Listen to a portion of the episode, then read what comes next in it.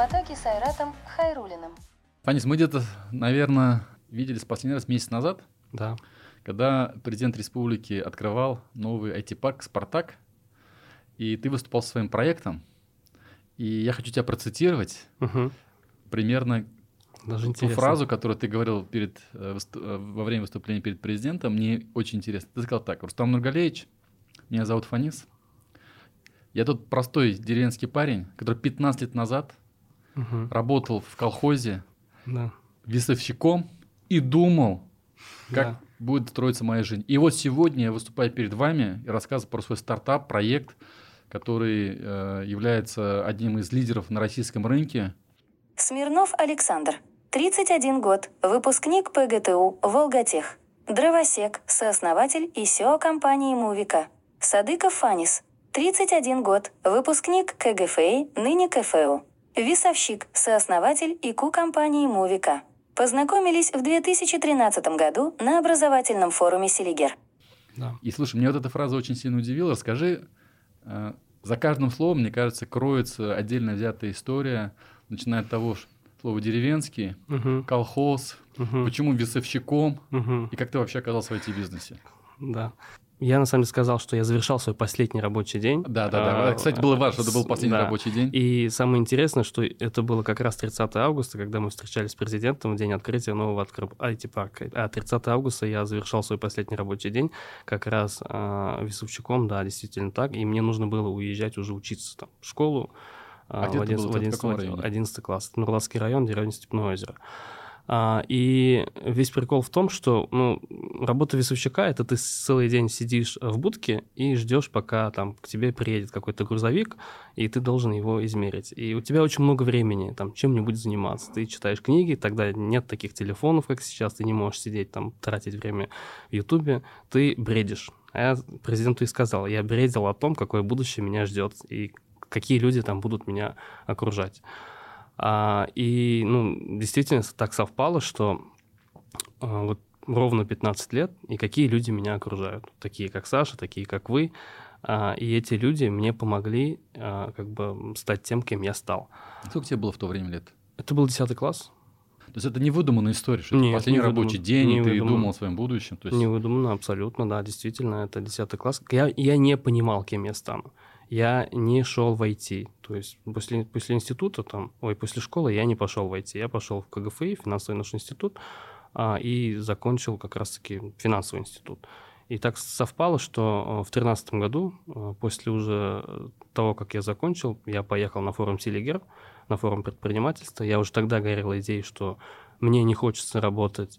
Я, во-первых, всю студенческую жизнь проработал э, в Татэнерго, работал в отделе закупок, а, и я понимал, что такое там корпорации, компании, они внутри. Я как бы вот эту школу а, прошел и сделал прям последний курс, я помню, сказал себе, что вот я не хочу такую жизнь, я не хочу работать в компании и строить карьеру именно в компании.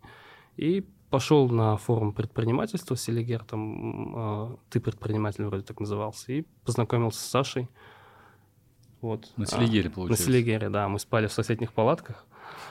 Тогда я, конечно, предпринимателем не стал. Я не стал там, как не начал бизнес. Я а, после того, как уволился с Татэнерго, разочаровался в том, что, в том, что, ну, блин, этот путь такой сложный, я не могу, не готов. Пошел уже, устроился в IT-компанию, уже начал работать в Барс-группе. А, но потом, когда как раз-таки уже вот этот первый мой порыв, когда я хочу стать пред- предпринимателем, э, и первое, куда я попал, какие люди меня начали окружать, позволили мне уже пос- пост- постепенно уже начать заниматься тем, теми проектами, которыми сейчас мы занимаемся. Александр, расскажи, заход на твою палатку. Говорит, меня зовут Фанис. Как это? Короче, будучи весовщиком, он все правильно взвесил. Как мы, можем, как мы все поняли, он взвешивать умеет. А ты в то время чем занимался, будучи в Селигере? Как ты туда попал? Будучи в Селигере, я уже был айтишником. А, Я закончил 10 класс, 11 с полной уверенностью и осознанием того, где я себя вижу и что я хочу делать. Вот такая вот уникальная история о том, я закончил 11 класс с мыслью, я хочу делать игры. Я много играл в игры, типа, если бы я не стал айтишником, я бы точно стал киберспортсменом, потому что 10 тысяч часов наиграно было. Это причина, почему у меня всегда были тройки, вот. Но не по профильным предметам, типа математика, физика, там оно все. Точно науки шли хорошо. Вот, а, собственно, я сказал, я хочу делать игры. Логичный вопрос, а где тебя учат делать игры в 2008 Такой, ну, наверняка, кто делает игры? Наверняка делают игры программисты. Пойду на программиста. Ну, благо, опять же, все сдал хорошо. И поступил на такую достаточно жесткую специальность. Программирование, что-то вычислительной техники, автоматизированных систем. Как-то так звучало. ПС. А вуз какой? А, вуз ПГТУ. Это Ишкарала, я родом из Ишкаралы. Казалось бы, да, Ишкарала, программирование, но там на самом деле... 2008 год? 2008 да. год, да, какие-то как будто рандомные какие-то понятия откуда-то взято. Но на деле там очень серьезная школа. Я вообще не знаю, есть ли где-нибудь такая школа даже в MBA. Ну, потому что у нас там преподаватель на первом курсе по программированию — это человек, у которого компания там, в прошлом году заработала полтора ярда. iSpring. Тоже айтишник. iSpring, Юра Усков. Uh-huh. Вот. А потом Саша Галочкин, Travelline. Типа, эти ребята тебе не рассказывают, как кодить, типа, как стать программистом вот этой машиной, которая нажимает на кнопочки. Они взращивали, мне кажется, немножко другую культуру, вот именно IT-предпринимателей. Они преподавали у тебя, получается? Да. Вот. Ты с ними уже имел возможность пересекаться в студенческие годы, получается? Да. Ну, явно преподавали не из-за денег, как бы. Они, видимо, такой, типа, хантинг талантов. Так он сейчас как раз стоит, еще строит э, в Короле, может, даже построил или достроил ну, ну, э, частный университет. Частный да, университет, да. Который тоже по новым правилам. Слежу активно, это интересно. Да. Звучит. Ну вот, собственно, я считаю, что у меня примерно в то время зародились правильные какие-то убеждения о том, что я все-таки программистом-то быть не хочу. Вот именно таким программистом, который все время сидит за компьютером. И как-то меня уже с первого же курса, можно сказать, с первых там, месяцев потянуло в предпринимательство. Мы стали делать всякие... А, тогда это было модно, надо понимать, это 2008 не существует тильды, и всяких там WordPress, может быть, они тогда были, но они были очень кривыми. А, собственно, мы стали тогда делать сайты. Сейчас это мувитон, типа есть тильда, а тогда это было модно. Тогда это делалось долго, дорого и сложно. То есть нужно было рисовать отдельно дизайн, отдельно все это верстать и так далее, и так далее, и так далее.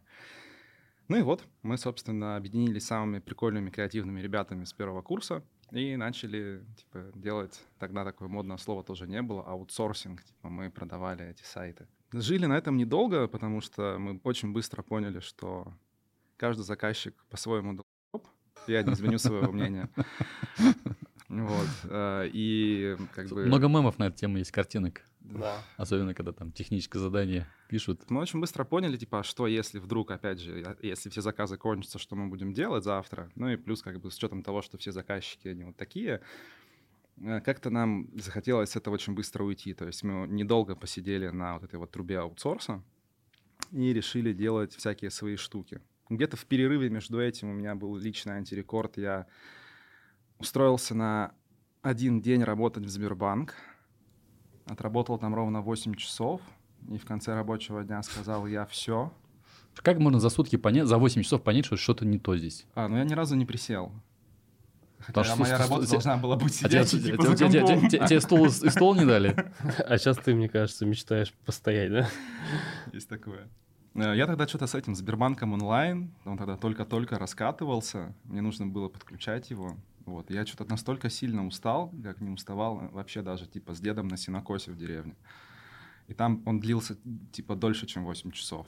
Ну и вот мы очень быстро как бы так вот подумали, подумали, подумали, и надо уходить в стезю по разработке собственных продуктов. Собственно, это же еще и причина, весь этот аутсорс работы, почему я программистом все-таки не стал. Я не смог найти вот этот вот work-life balance, и мой как бы чаша весов склонилась в work, и как бы мне сказали, что я не закончу с таким отношением к учебе. Меня хотели отчислить за сколько? За 6 лет обучения. Раз 6, наверное, как раз по разу за год. Вот. И это история про то, как бы, ну, опять же, я очень здоров, э, мне нужно было учиться, мама настаивала на дипломе, поэтому как бы э, пришлось переводиться. Хорошо, Потом... диплом-то у тебя есть? Да. О высшем образовании? Абсолютно. Ну, мама довольна. Абсолютно. Мама довольна. Да. Я, правда, не знаю, где он сейчас, но он где-то есть. Ребята, вас знают как основатели э, проекта Мувика. Что это такое, расскажите. он появился в 2015 году, на прям вот в августе. И это был тот момент, когда прошлый стартап у меня не получился, и мы потеряли 300 тысяч долларов. Он тогда доллар стоил по 30, по-моему, еще. А Или что нет? за проект был? Это был проект по поиску мероприятий. Это были первые инвестиции, которые мы смогли найти. Тогда я работал еще в Вишкороле, мы это разрабатывали там. Но, в общем, это история про то, что есть стартапы, которые не стреляют, хотя они очень классные. Мы вынесли из этого много уроков, мы поняли все грабли, на которые мы понаступали, порефлексировали и сказали, что так типа больше делать не будем. Все говорят об успехах, и Мувик это успешный. Давай три вещи, три, три грабли, которые ты наступил на первом стартапе. Просто ребятам будет интересно, что такого неправильного может спустя там, какое-то количество а, времени ты сделал, легко. или бы сделал по-другому, или не делал бы вообще? Или какие три ошибки ты совершил, три урока извлек? Лучший враг хорошего. Э, мы увлекались очень сильно фичерингом и пытались выточить это приложение, там трижды делали редизайн, меняли иконки, все время пытались закодить его прям таким вот, чтобы э, богам им было удобно пользоваться. Ну, вот. А, при этом очень сильно забывая про эм, продажи. А у тебя как бы есть определенный burn rate, который у тебя рано или поздно подойдет к нулю, как бы, да, и вот ты имеешь как бы с одной стороны типа офигенный продукт, который выточен просто, не знаю, как какая-нибудь статуя, а с другой стороны как бы продаж-то особо нет, как бы, а команда, команда надо чем-то кормить. Ну, в общем, лучше враг хорошего. А, продажи first, а, потому что приложение было именно таким. Вот. И третье... Это какой-то B2C рынок, да? Ну, там и B2B, и B2C. Третий, наверное, урок — это такой, что, ну, типа вообще не ждать, никого не слушать и запускать продукт как можно раньше, даже если он максимально сырой. Мы очень сильно тогда увлекались разработкой. Ну вот, а этот проект не удался, нужно было что-то делать, что-то делать дальше. В найм, опять же, уходить не хотелось. То есть не удался в каком плане? То есть вы точили, условно говоря, делали его лучшим из лучших, да. получили инвестиции, инвестиции закончились, новый раунд инвестиций не привлекли, продаж нет, ну, собственно, корм, команда кормить нечем, да, и все да? как бы. Да, но здесь вообще на самом деле, ну, я считаю, большая наша победа, что тогда мы решили полноценно отказаться от этого проекта. А ты тоже там был? Да. А, еще в то время, ну, как, да, как раз, как у вас другие были проекты. Как, раз таки мы в Селигере познакомились, и как Саша, когда... А, Саш, Фанис, ты чем занимаешься? Я, мы тогда блин... уже делали этот продукт, находясь в Вишкороле. И мы такие, так, ну, Ёшка рынок маленький, город маленький, безыдейный, как бы там никто не знает, что такое интернет. Нам надо, типа, мы масштабироваться. Рядом Казань, надо как бы в Казань. А, как попасть в Казань? Как бы, ну, надо написать знакомому чуваку в Казани и сказать, а не хочешь ли толкать классный проект? И такой, ну, какой алгоритм действий тогда? Тогда это ВК, открываешь ВК, такой смотришь, так, ага, друзья, в Казань с хэштегом, Фанис, Фанис, вроде прикольный парень, жили в соседних палатках, ничего так. Фанис, не хочешь ли заниматься классным а, проектом? А когда, будучи лидером, вы на эту тему не общались? Нет. Нет. Тогда еще не было этого проекта. Да. Ну, вот. mm-hmm. Э, не хочешь ли, а Фанис такой, хочу, ну вот. Самое время. Да. И, вот, и вот я здесь. Это ну тогда мы, бывает. кстати, хайпанули. Мы зашли в бизнес-инкубатор, у нас было показание там 30 тысяч пользователей, нами активно пользовались, блогеры снимали какие-то обзоры. Ну прям их масштабно работали. Но, Но мы при... не нашли эту монетизацию. Пришел какой-то момент, когда вот, ну, это было очень сложно. Просто взять и сказать, что все, мы перестаем этим заниматься. Вот, ну и надо было делать что-то новое. А, ну и вот как-то очень быстро стрельнула эта идея. Опять же, геймдев, Саш, все дела. Перебью, что значит делать новое? Вот, вот процесс выгорания не происходит, делали, делали, деньги кончились, не смогли масштабироваться. Деньги, не кончились. Поняли, что, блин, не летит. И, и как вот так легко переключиться, давай, давай что-то новое делать. Вот это разочарование, да, там, депрессия, наверное, какая-нибудь. Ну, История, д... что что-то, блин, э, самооценка там падает, наверное. Или этого ничего такого не было? Я бы не сказал, я бы не сказал, потому что я человек, который кайфует больше от процесса, и как бы на результат у меня нет каких-то супер завышенных ожиданий. Мне, если, кайфу, если я кайфую от процесса, значит, все должно получиться. Вот, как бы, ну, если нет, ну, окей, как бы делаем дальше. А почему делаем дальше? Потому что, ну, видимо, я не делать не умею. А найм — это очень скучная история. Вот. И потом там у нас еще нужно, наверное, упомянуть, видение начали расходиться во-первых, ну, есть инвестор, который там по-своему видит свой продукт, мы там по-своему видим. А, и тогда вот, вот весь симбиоз, наверное, причин а, подсказало, что есть, наверное, смысл отказаться и уйти нам. Мы же ушли оттуда, с этого проекта. Мы ушли и начали но- новый проект. А ребята еще где-то, наверное, года полтора-два, может, даже А, вот развивали всё проект. было, да? Да. Понятно. И как появилась идея второго проекта? А, На тот момент, на тот момент мы уже были неплохие айтишники. На тот момент мы уже выпустили... Мы еще игры делали до этого. Мы сделали 7 игр, простые всякие там инди-головоломки. А, Две из них даже попали в топ App Store. Но в 2014 году это было сделать можно, не вливая миллионы денег в маркетинг. То есть это не слишком как бы такая серьезная ачивка. Но это было прикольно. Типа мы были в топе App Store. Ну и, собственно, всегда хотелось сделать игры дальше, но делать большие, крутые AAA-ные проекты — это очень дорого. И мы такие, а почему бы не попробовать взять из игр геймификации, ам, а вот всю эту подложку там с 3D, с анимациями, вот со всей этой историей, а, почему бы не заменить ее видеорядом? И просто поверх видеоряда прокинуть геймификации, сделать нелинейный сюжет в зависимости от твоих действий, чтобы он там так или иначе расходился, нелинейность, все дела, и как бы вот, по сути, поженить вот эти вот два жанра, кино и игра. И вот так вот появилось интерактивное видео, появилась интерактивная платформа. Идею вот очень здорово подхватили. На тот момент кейсов особо сильно не было, ну и надо как бы понимать, что мы находились в тот момент в то время, когда это стоило бы попробовать, потому что интернет развивался уже достаточно круто. Можно было спокойно нажимать на play в YouTube, и тебе прогружалось Full HD без предзагрузки. И мы не тратим время на то, чтобы создать там супер крутые 3D-модельки. Это очень долго, дорого и все такое. Вот. Так вот эта идея пришла. Мы сделали первую демку, сделали обалденно, полетели продавать ее в Adidas, и Adidas нас кинул. Да. Мы, мы, кстати, э, даже краудфандинг там был. Мы собрали деньги там со всех своих знакомых, друзей, сами вложились. То есть мы прям подошли, очень круто, сделали MVP-версию, чтобы продать идею для Adidas. И когда мы поехали, это опять-таки нужно понимать, 2015 год, мы абсолютно сырые, никому неизвестные э, два парня из Казани приезжают в Adidas, доходят А, до... С Вадимом Янгировым. Вадим, Да. привет, если ты нас видишь, он Да. здесь был. Э, Мы знали, что Вадим, он дружит с Адидасом, поскольку Вадим — это марафоны, это все дела, это вот казанская айтишная там предпринимательская тусовка. Да, Ему и ты- рассказали, показали, он сказал, здорово, давайте залетим, типа, у меня контакты Adidas, типа, главные есть, типа, там, самый главный топовый Adidas, то есть нам самим было бы достаточно сложно туда залететь, а как бы с Вадимом нет, Вадим такой, супер, погнали туда. Ну и прошли, кстати, мы же там этапы прошли, там очень много этапов именно маркетинга. Этажей, да? Этажей, да. И ты, а, и вот первое ощущение, когда, можно сказать, стоя хлопают маркетологи Adidas и говорят, ребят, это то, что мы искали, это самое крутое. Ну, там». как это работает, то есть как это это работает, интерактивное да. видео в вебе, которое крутится у тебя с компьютера, они такие, типа, вау.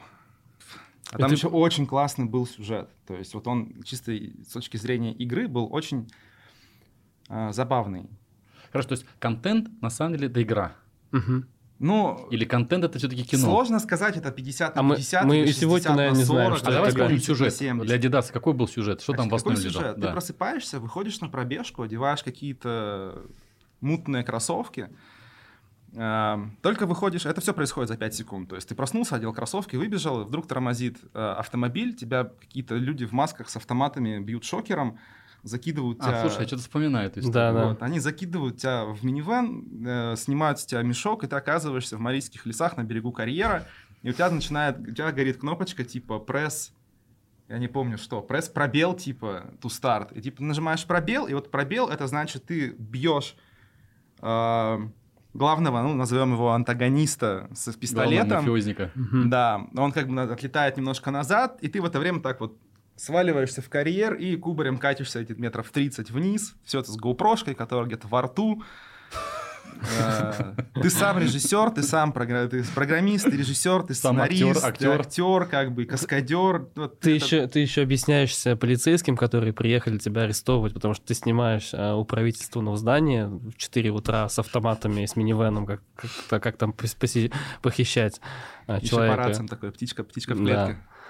В общем, историй у нас таких а, очень много. И- То есть, когда вы снимали сюжет, приехали полицейские, Да. типа, ребята, а что тут делаете? да, здесь Потому президент идет на работу пешком, он вот сейчас приземлится, что вы здесь делаете вот такие. И потом... сюжет- Они не спрашивали, А вы на площадь Свободы что, что вы здесь или делаете. Или, или... Это Касатки на улице. Да. А вы специально это место выбрали? Ну, там красиво. Типа, А я только типа приехал в. Казань же тогда, мне очень понравилось, прям вообще супер. Вот. Это был неловкий момент, когда ты понимаешь, что у тебя страйкбольное оружие, а у них настоящее. Начинать как А ничего, там, руки не заломали, в отдел не отвезли? Не, благо они это спрашивали сначала, да. Ну, где-то час мы на это потратили, конечно. Да. Выглядели мы недружелюбно, но общались политкорректно, скажем так. Вот. Ну и, собственно, ты бежишь по лесу, за тобой погоня. Тебе, чтобы бежать, нужно крутить колесико мышки, а, хватать всякие предметы, откидываться, отбрасываться, драться, бежать, драться, бежать. Для колесика ты, с- ты скроллинг увеличишь, чтобы быстрее бежишь, что ли? А, ну, практически. Да. Но если Здесь ты механика была как раз крутить, такая. короче, тебя вскидывают в ближайший чекпоинт, тебе конец, тебя убивают. Какая, какой смысл, казалось бы, в этом? Причем здесь Adidas? Э, Фишка в том, что тебе по факту в сценарии было так заложено, что э, убежать тебе не дает, не дают тебе убежать кроссовки, потому что они стрёмные. Это не специальные кроссовки для бега по пересеченной местности. А если ты хочешь бегать по пересеченной местности, вот есть такая сразу ссылочка Adidas Terex Swift, и у тебя была возможность переобуться в эти нормальные кроссы и переиграть этот же сценарий, но уже с нормальными кроссовками, и только там у тебя был позитивный исход, и ты мог убежать. И чем дальше ты убегаешь, тем больше скидку на покупку этих кроссовок ты получаешь. Вот такая еще за виртуальное достижение ты получаешь реальную ачивку. То есть дальше убежал, больше скидку получил, пошел в магазин, купил себе физический товар. А какая продолжительность контента вот именно этого ролика была? 5-6 минут. Достаточно- больше вроде. Достаточно Может быть, быстро, семь, динамично да. все это происходит, да? Да. И Да. сколько веток примерно было разделено? Сколько вариантов О. сценария было? Раз, два, три. Ну, тоже где-то, наверное, тупиковых веток параллельных штук 7-8. За 30-40 минут человек мог проиграть все варианты сценариев. Да. И посмотреть, ну, так попробовал, так попробовал, так Да, попробовал, так да, попробовал. да. И это все на платформе Мувика происходило. Тогда это, просто происходило на вебе. в вебе на каком-то А, удаленном просто на- на- на сайте, да, сайте. либо где-то локально с компьютера игралось. Ну Вот. и вот, мы в Adidas приехали, маркетологи хлопают Маркетологи стоя. такие, вау. Мы, они спрашивают, Проект сколько назывался Run to Life. Run to Life, Да, это нужно Сколько это стоит? А мы такие, как бы, ну... Э, А у нас есть, у нас есть разные вилки, типа мы можем снять вот так, мы можем снять вот так, а можем снять вот так. А сами вообще ничего не понимаем, Ну, как, как это бы, да, ну... В общем, там самое, самый дорогой ценник был что-то 30 миллионов рублей, по-моему. Это, тогда еще такую сумму ты говорил примерно так. 30 миллионов рублей. Очень Тихо. та- очень тихо, Да. таинственно так. Вот. Они сказали, о, окей, супер, здорово, раскатаем на весь мир, короче, переводите все, сейчас мы вам делаем кол с немцами, все, давайте прям, воу-воу-воу, полетели, закипели. Я этот город даже не выговорю. Ты помнишь этот Э, город? На Х начинается. Да, на его начинается. У них, у, них, у них там штаб-квартира была, и ты с ними переписывался на немецком. Это тоже довольно интересный опыт. Не скажу, как он называется, да, но, но точно на Х. Но прикол в том, что мы тогда, вообще, вот ребята, которые ничего не знают, они нам, а расскажите это, расскажите это. Мы все такие расскажем. А отправьте нам вот этот кусок кода. Ну, Да, да, посмотрим. дем- дем- демочку А выложите, демочку в открытый выложите, вот, доступ, да. Ну, и мы вообще просто все предоставили, вообще даже не думаем, там ждем. Ну, общение же идет, где-то уже полгода идет. Мы все. А потом они готовимся. такие раз и... И тишина. Да, есть такое слово, типа заморозились. Вот. И зима настала у нас, и они заморозились. Я Не- Немцам зиму как-то плохо. И мы как такового отказа не получили. И я помню этот день, 2017 что ли уже год, мы с Сашей возвращаемся с Екатеринбурга, нам отказали в визах в США, потому что мы уже плани... мы уже там проект уже дальше пошел, мы продвинулись много, но возвращались в поезде. Я помню этот поезд, прям как он из Душамбе, там вообще просто воняет, пахнет, настроения нет, нам отказали. Консервированные люди, Да. которые в этом поезде Да. консервировались до тебя еще недельку, и от запаха пота разъедает глаза. И мы, я открываю висиру, и там Adidas выпустил Scroll to Life. Вот именно Scroll. А, вот так, to- да. to life. То есть не просто вы это, а они взяли и ш- ш- шандарахнули сами. Да, и Вадим вроде это даже нам отправил. Да. Но это был классный опыт. Классный опыт именно. Вот каждый наш шаг, который там мы делали, мы, наверное, делали выводы. И на самом деле, кстати, команда немножко подрастроилась. Типа, вот нас скопировали, сделали очень похожую механику. Но когда ты приходишь и говоришь, типа, ребят, на самом деле это здорово. Если твое решение копирует Adidas, то, ну, наверное, вы просто, ну, мы идем правильным вектором. То есть, и как минимум мы их обгоняем на несколько лет.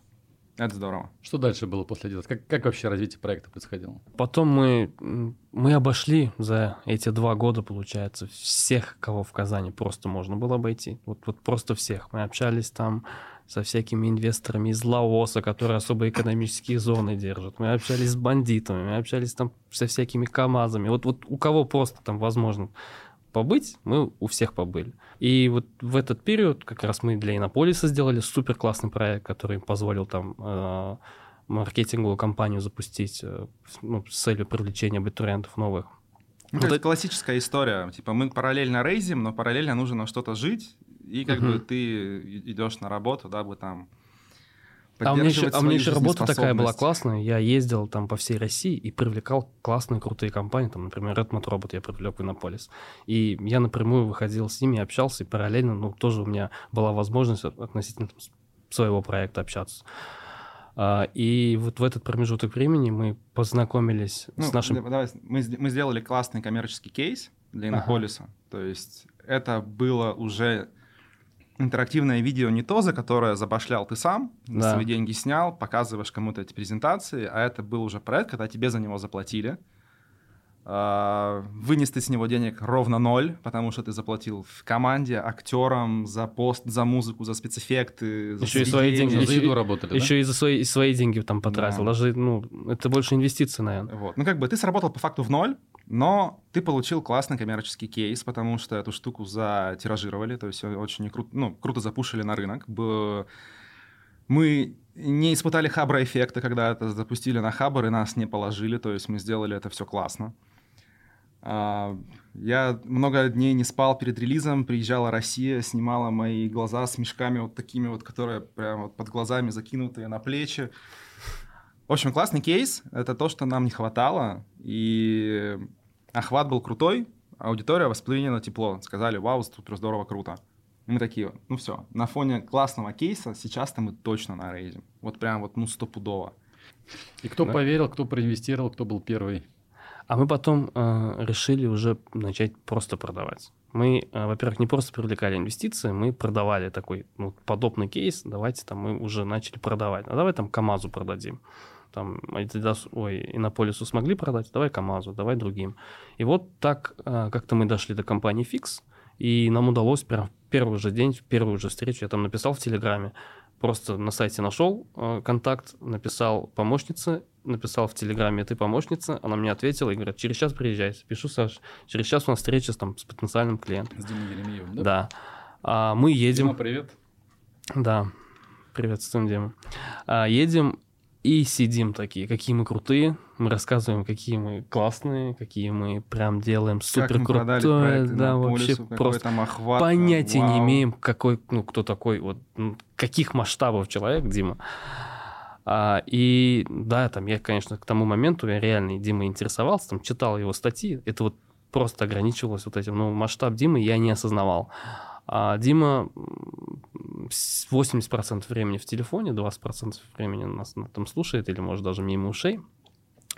Так, ребят, а, я понял, нужно подумать. Все, мы ушли, на следующий день пишут, а, приходите опять. Мы приходим опять, рассказываем, супер круто. И Дима тогда а, нам такую, знаете, ключевую, наверное, фразу сказал. Он сказал, что, ребят, но вам нужно делать технологию.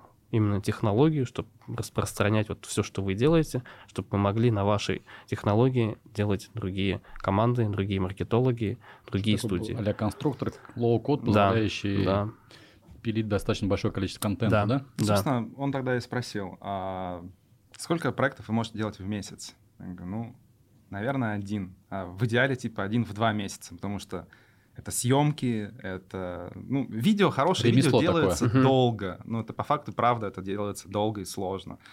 Код, отладка, тестирование, все это делается долго. Плюс дизайн какой-то там, плюс какие-нибудь кастомные анимации. В общем, два месяца. Он такой, ну, блин, это больше похоже на хобби. Прикольное хобби, типа, но, но, но не Да. бизнес. Да, на мерз себе заработаете, как бы, но вот это, наверное, будет все. Вот. И, собственно, вот он в тот день нам сменил позиционирование с... э, Он не сменил, он, кстати, сказал, ребят, подумайте. Ну И- да, то есть вот мы, мы на Но тот вы его момент... хорошо услышали. Да, На тот момент мы позиционировали себя как некое какое супер-мега уникальное креативное агентство, состоящее из четырех человек, По производству видеоконтента. интерактивного, Интерактивного видеоконтента. видеоконтента. Мы Здрасте, единственные да. на тот момент могли сделать какую-то такую вот прикольную штуку. Четыре просто. Видеопродакшн гения. нового уровня. Да. Как бы. Да. То есть не IT, а именно видеопродакшн, по сути. Вот, и мы нагенерили с ним идей, типа, как это можно сделать, упаковать. Тем более на тот момент мы уже, вот этот вот проект коммерческий, он был у нас четвертый по счету, то есть предыдущий мы все делали как бы, ну, просто за свои деньги. То есть вы к нему шли не как к инвестору, а как просто заказчику, да, для Да. компании? По факту, да. И за советом. Мы, мы, мы уже, наверное, это где-то во второй встрече поняли, что за человек Дима, и уже начали, ну, просто нам было э, больше Сыпать пользы как раз-таки от его мнения, как куда идти. Вот. Вот мы, собственно, очень быстро поняли, что действительно то, что мы делаем, у нас уже есть какое-то даже, наверное, ядро, потому что последний проект мы практически не пересобирали кода, мы просто завязали старые модули какие-то, расчехлили, как говорится, вставили в новый продукт, просто поменяв порядок, изменив там какие-то геймификации, там пробел заменили на клавишу M. И это получилось, вот. И мы такие поняли, блин, действительно, это можно упаковать в некое такое вот ядро, завернуть это все в какой-нибудь приятный UX, и это будет, ну, некий такой, можно назвать, движочек, который позволяет тебе, не зная программирования, собирать вот такие штуки. Мы такие с Димой сидим, сидим, и вот на это накидываем, он такой, ну да, здорово. Сколько денег-то надо? А ты к этому вопросу не готов. Абсолютно не готов. Как бы ты шел по факту продукт продать, а тут тебя спрашивают, сколько денег надо.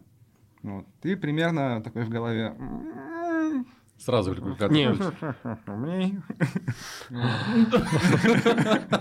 А Дима такой, ну, ладно, типа, вот сходите в бухгалтерию. И типа ты такой берешь и спускаешься с пакетом денег. Хорошо. И что А, делать дальше? Хорошо, пакет денег понятно. А условия, э, структура Ничего. сделки. Вот, вот в, Ничего. в этом смысле Дима, а, ну, он очень крут, и он верит именно в людей. Раз Хорошо, ну, Он- на на на хотя бы на салфетке сказали, типа, Даже не на салфетке. половина компании твоя. Нет. Как, как это происходит? Просто делайте, типа, решим. Да, А, просто типа, просто, потом- просто потом решим, сделайте, да? Потом решим. сделайте, типа, да, и не обосритесь, грубо говоря, и, все будет нормально. Кстати, Но эта история одновременно очень здорово драйвит. Ну Вот. Естественно, как бы потом ты начинаешь понимать, что ты ошибся с оценкой очень сильно, не на там, не чуть-чуть, там, не в два раза, а на порядок. Потому что ну, оценить вот этот, на тот момент, когда тебя четыре человека, и что тебе нужно вот то, что ты сделал, завернуть в платформу, этого, ну, это была оценка ровно, вот, как говорится, пальцем в небо. Но мы стали делать Ну, сколько Собственно. этих денег на какой период хватило? На год, на полгода? А мы тогда, знаете, какое решение приняли? Мы э, решили вообще продемонстрировать возможности там, потенциальной платформы, которую можно разработать. И мы начали снимать тогда проект уже большой. Проект называется, назывался Uncovered. Мы решили прям полноценно снять интерактивный боевик, который посмотрят все. показательный title. Показательный, Типа, да. Как, как можно. Как можно? А, И нам нужен был кейс там не а-ля Иннополис, где там посмотрели 10 тысяч человек, а нужен был кейс, а, где ну, который распространится и покажет, и расскажет про нас на всю Россию, где есть абсолютно все методы взаимодействия с контентом. Вот. То есть Там можно было управлять контентом даже с гироскопом. То есть с телефончиком вот так вот типа делаешь, и ты так или иначе, ты, по факту ты там нес боеголовку в руках.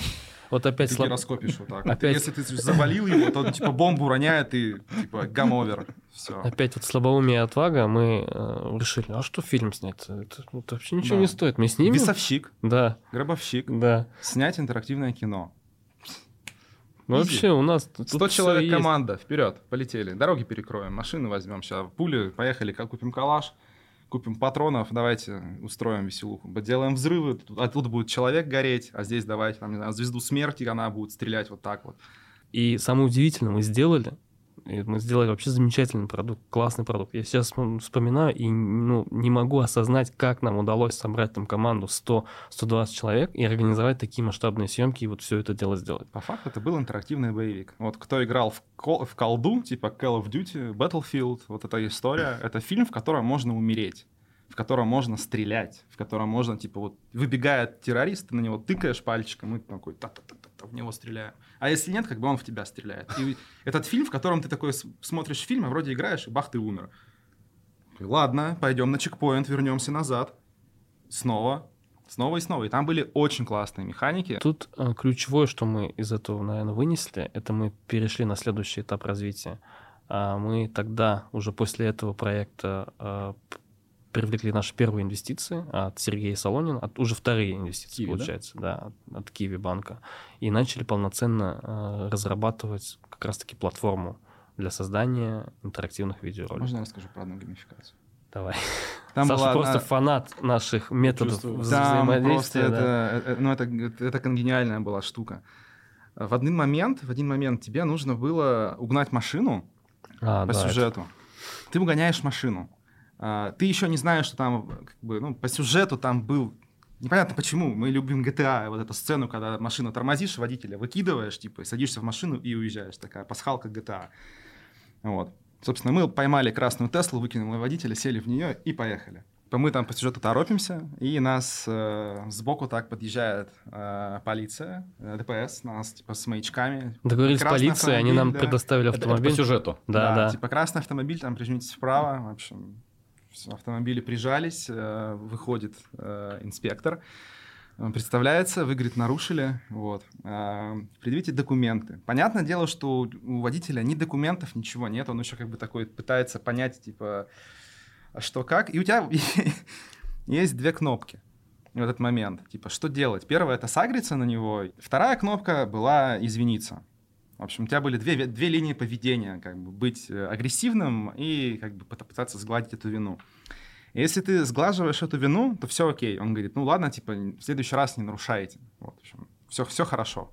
Вижу, что вы не пьяный. Но э, если ты начинаешь на него агриться, то он выписывает тебе штраф. И это была очень интересная штука, что поскольку ты играешь через приложение, ты в нем авторизован, мы знаем немножечко о тебе, мы знаем твою почту, которая привязана. В этот момент, когда тебе выписали в игре штраф, тебе приходит, э, ну, типа, псевдореальный штраф на твою почту Мгм. со временем, когда ты играешь, с текущим, типа, время фиксации, камера, номер. Ну, то есть просто берешь обычный штраф, Полная да, имитация. да. полностью имитирующий. Люди- Фотография, черно-белое, направление. как Даже квитанция съемки. такая же, как... Квитанция, как тогда текст. Ну, там единственное был текст другой, типа, это элементы интерактивного фильма Uncover, Мгм. типа, это была донатная форма, типа, если тебе нравится такая фигня, донать. Такой вау-эффект, прям чтобы Да. совсем в дофаминовую систему. Да. И люди даже зрители. платили. Даже люди Это, платили. это, это классная штука была. В общем, тут Да. как бы мы пробиваем вот эту вот четвертую стену, когда ты не просто смотришь кино и играешь, а когда оно тебе что-то, что-то из вот этого виртуального мира Мгм. залетает тебе в реальный, и ты еще взаимодействуешь с этим здесь. Вот. Что сегодня мувика сегодня из себя представляет? Сама платформа, пользователи, контент? Ну, в целом, это в целом, вот, если говорить, что такое мувика, это технологии для сферы интерактивного видео. Это создание, монетизация, экспорт и распространение. Ну, кто, кто ваши клиенты? То есть кто сегодня? А, э, есть разные сферы, есть разные Да, сферы. попробуем их разобрать немножко, да, какие-то основные Да. группы. А, на сегодня, наверное, самое популярное это образование. Интерактив в образовании, тем более в детском образовании, это то, что позволяет сразу у потребителя контента закрепить какой-то практический опыт. Допустим, там представим урок по химии, А, когда у ученика есть возможность реально перемешать, реально увидеть на видео, не, не мультик, а Кислоту в воду влить да. или, или, кис- или воду в кислоту, да? Да, На школе да, учили, да, очень важно да. там. И, И оно ты- там- и а ты у сам тебя это разные делаешь. пробирки, и ты можешь взять разные и перемешать разные. И там одна засвистит, другая взорвется, третья зашипит, и четвертая пена в потолок. Это же вот это же веселье, это фан. Вот это вот тот самый edutainment, это развлечение плюс образование. Образование плюс развлечение. Кто как, кому что важнее.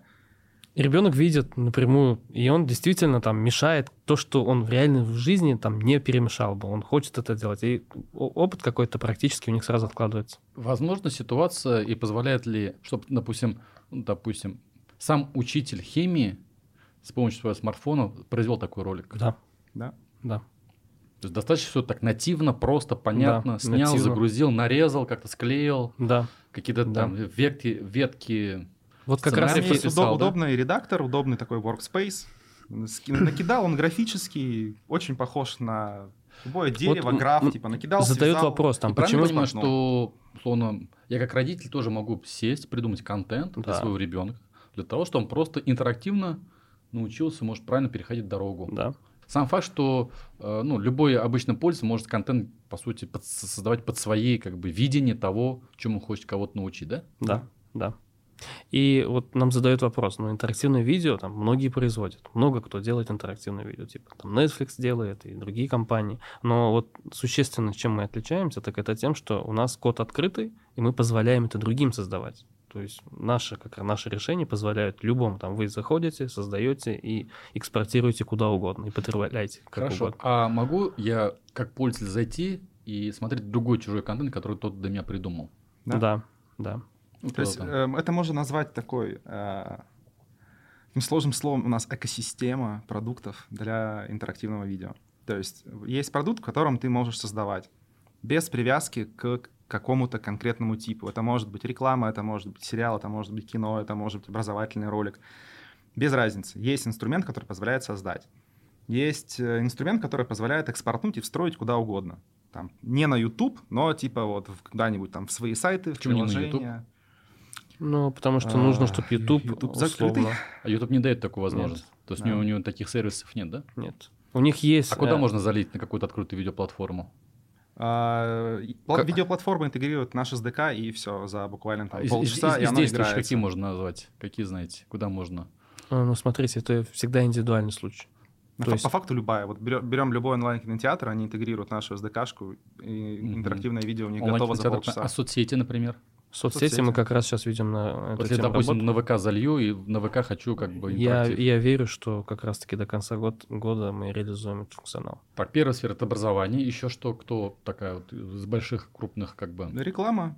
Реклама, да. Вообще, тут как бы надо просто понять, что э, по факту интерактивное видео — это обычное видео, просто сверху с геймификацией. Возникает логичный вопрос, как бы, как- за- зачем мы Смотрим обычное видео. Да, типа, зачем? А затем, что э, интерактив, он дает тебе вовлечение. То есть это штука, которая тебя не отпускает, она дает тебе ра- разные прикольные как бы, штуки, которые тебя вовлекают в сюжет дальше, дальше, дальше и дальше. То есть мы тебя держим до конца. Ты досмотрел до конца и такой, блин, прикольно, а что было вот в той ветке на пятой минуте? Хочу переиграть. А что, если я вот добавлю не эту штуку, а вот эту? А что, если я, например, этого полицейского, типа, буду вести себя не агрессивно, а позитивно? И наоборот. То есть вот тебе фан, тебе интересно. Ты возвращаешься назад, переигрываешь, и у тебя гораздо больше касаний с одним и тем же контентом. То есть у тебя усваиваемость, если мы говорим про образование, у тебя вовлеченность, как бы, и ты как ты просто даже время сессии, там, тайм, таймспенд твоего видео гораздо больше. Если ты рекламируешь товар, то твой пользователь его увидит не один раз, а там 27 раз и запомнит его. Ну, здесь, здесь, наверное, нужно сказать, что э, вся суть в том, что мы э, очень активно экспериментируем там, в разных сферах, где это применимо. Да, основное для нас там сейчас приносит основной наш интерес это в индустрии образования, фильмы, маркетинг, вот в этом направлении. Но так как UGC направление сейчас прям крайне э, актуально и претерпевает определенные изменения, UGC мы тоже взяли в орбиту, и там тоже сейчас проводим прям масштабные эксперименты. Мы выпустили мобильное приложение, можно сказать, TikTok, где у тебя есть возможность интерактивно создавать контент. Прям как с телефона, вот вы назвали, прям с телефона можно скачать мобильное приложение, создать. И, з- и, и запилить. залить на другую платформу. Да, у нас есть определен- Желание. определенные гипотезы, которые, ну, я надеюсь, они подтвердятся. Ну, нам, например, кажется, что не кажется, мы даже уже исследования определенные провели, они подтвердились, главное сейчас, чтобы на практике они подтвердились, что а, платные ветки, вот, например, у блогеров тема монетизации, она ну, крайне актуальна. Нет, давно не было новых методов монетизации контента, тем более, тем более блогерского контента. А вот даже вопрос для зрителей, мож- могут ли быть платные ветки дополнительным источником, прям таким масштабным источником монетизации? Хороший пример это Прикольная как, идея. как Inap. Вот есть приложение мобильное, опять же берем игры, Мгм. поскольку мы чуваки из геймдева немножко, мы берем лучшие из этих сфер, типа кино и игры, и миксуем. Вот есть инапы. Приложение условно бесплатное, реализуется по модели фримиум, но в нем есть встроенные покупки. В какой-то момент времени играть тебе тяжело, и ты не можешь пройти этого босса никак. И тут возникает этот баннер, типа, за доллар, ну, чувак, ну купи меч, классный меч, убей этого босса, наконец. Ты покупаешь за доллар этот меч, рубишь этого босса, и такой счастливый играешь там неделю, пока тебе не придет новый босс, и тебе не предложат купить винтовку. То есть, как бы, я вот на этих вот инапочках немножко удерживаю. У нас может быть такой же инапчик внутри, ну, внутри не игры, а внутри видео. Может он быть ситуативным под каждый конкретный какой-то описанный, не знаю, сценарий. Спустя какое-то время вас заприметил Сбербанк. Да, да. А. Скажите, мы- как а- работать со, со Сбером вообще? Я Когда он- просто когда в он стал 2000 со- соинвестором. Я просто в 2007 там отработал один день. Он на карте. Они да. запомнили тебя. Мое резюме там всплыло. Вот, они такие, блин, какой классный чувак у нас работал в 2008 давай-ка мы его вернем. А еще увидели, что он проект классный, айтишный делает, такие, звоните ему срочно. Ну вот. Как вы с ним познакомились? Сбербанк, Сбербанк, знаете, это же тоже вот э, результат вот тех презентаций, которые ты когда-либо до э, получения инвестиций делал. Еще даже в 2019 году, когда проходил российский инвестиционный форум, там мы презентовались впервые перед Грефом, где он еще тогда нас познакомил с компанией ОК, и тогда уже какой-то диалог завязался. Но тогда он, это ни к чему не привело, но потом было второе касание уже у, лично у Саши, где ему удалось там зажечь э, Гер, Германа Грефа как раз тема интерактива именно индустрии образования. И вот какие-то подобные касания там помогли нам дойти до Сбербанка. Ну, в любом случае, очень важно, то есть, э, добраться до первых лиц. Да. Лиц, принимающих решения, потому что, и... особенно, когда большая корпорация, много этажей, там можно где-то болтаться, кому-то что-то доказывать, а при этом никакого эффекта нет. И у нас все-таки э, ну, очень крутые были уже тогда набор инвесторов. Это там Дима Еремеев, это Сергей Солонин, плюс с Бекмамбетовым мы активно, там как бы он адвайзерил наш проект. И вот таких имен, которые там некоторые даже перечислить не могу, их было ну, вокруг нашего проекта очень много. И каждый человек говорит, там рекомендует тебя, подсказывает, э, и условно, если у них запрашивают мнение о вас, и они дают хороший фидбэк, нам это все позволяет делать нужные шаги. Ну, вначале я стал поздравлять, это сделка mm-hmm. с ВКонтакте. Да. Да. Расскажите тоже эту историю. ВКонтакте вы купил ту часть, которую владел Сбербанк. Сбер, да. да.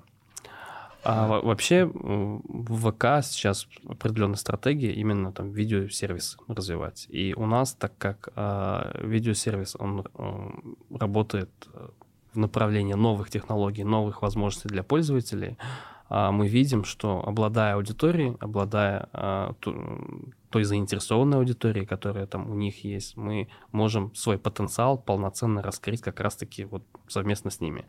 И это была наша инициатива. Нам удалось а, зажечь тоже вот этой идеей а, ВКонтакте. И вот мы уже на этапе согласования как раз-таки вот этой стратегии, как, как все-таки мы будем вводить а, наши продукты в экосистему ВКонтакте. А Сбер просто сделал экзит, да?